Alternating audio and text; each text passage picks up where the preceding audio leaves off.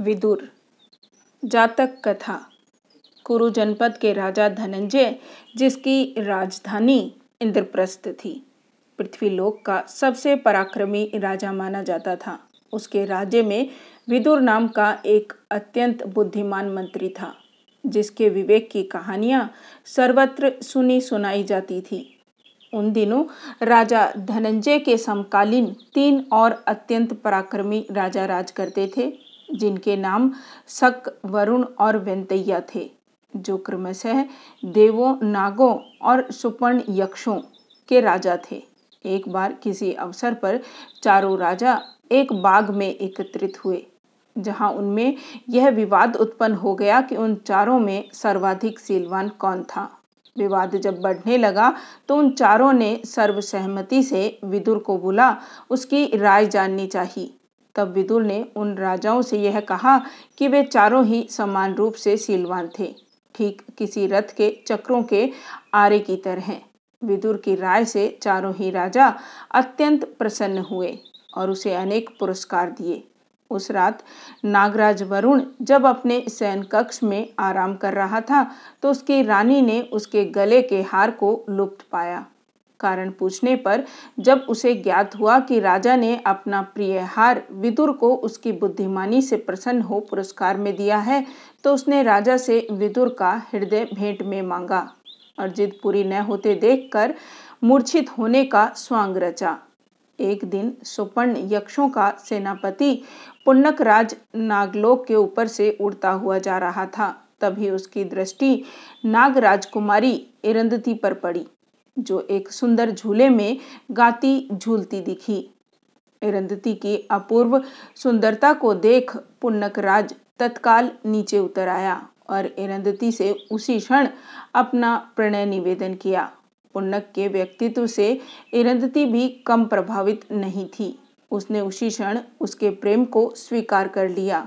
पुन्नक तब नागराज वरुण के पास पहुँचा। वहाँ उसने इरंदती का हाथ मांगा। नाग और गरुड़ों का वैमनस्य बहुत पुराना था, किंतु नागों पर गरुड़ भारी पड़ते थे। इसके अतिरिक्त राजा अपनी पुत्री का दिल भी तोड़ना नहीं चाहता था, और न ही नागपुत्री का हाथ किसी गरुड़ को दे समस्त प्रजा का बैर मोल लेना चाहता था। अतः उसने पुन्नक से कुछ समय की मोहलत ले एकांत में अपने मंत्री से सलाह की।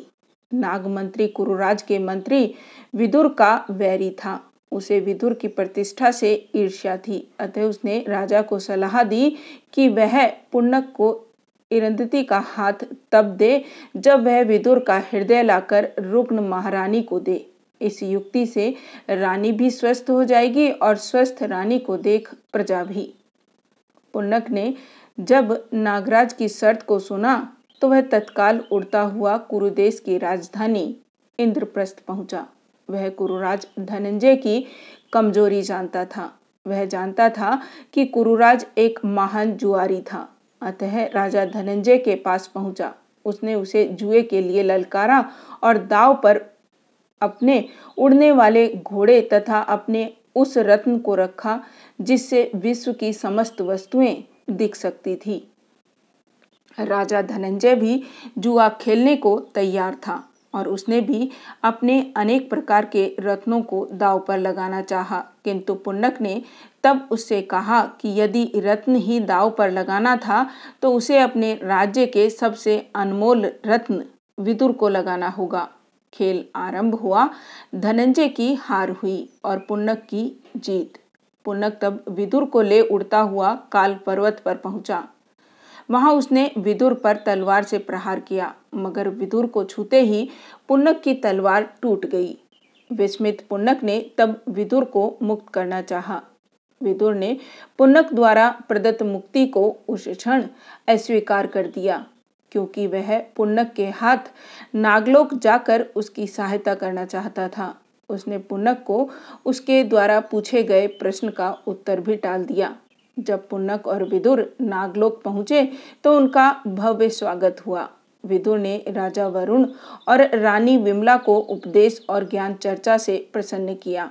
तत्पश्चात पुन्नक और इरंदती का विवाह बड़ी धूमधाम से संपन्न हुआ।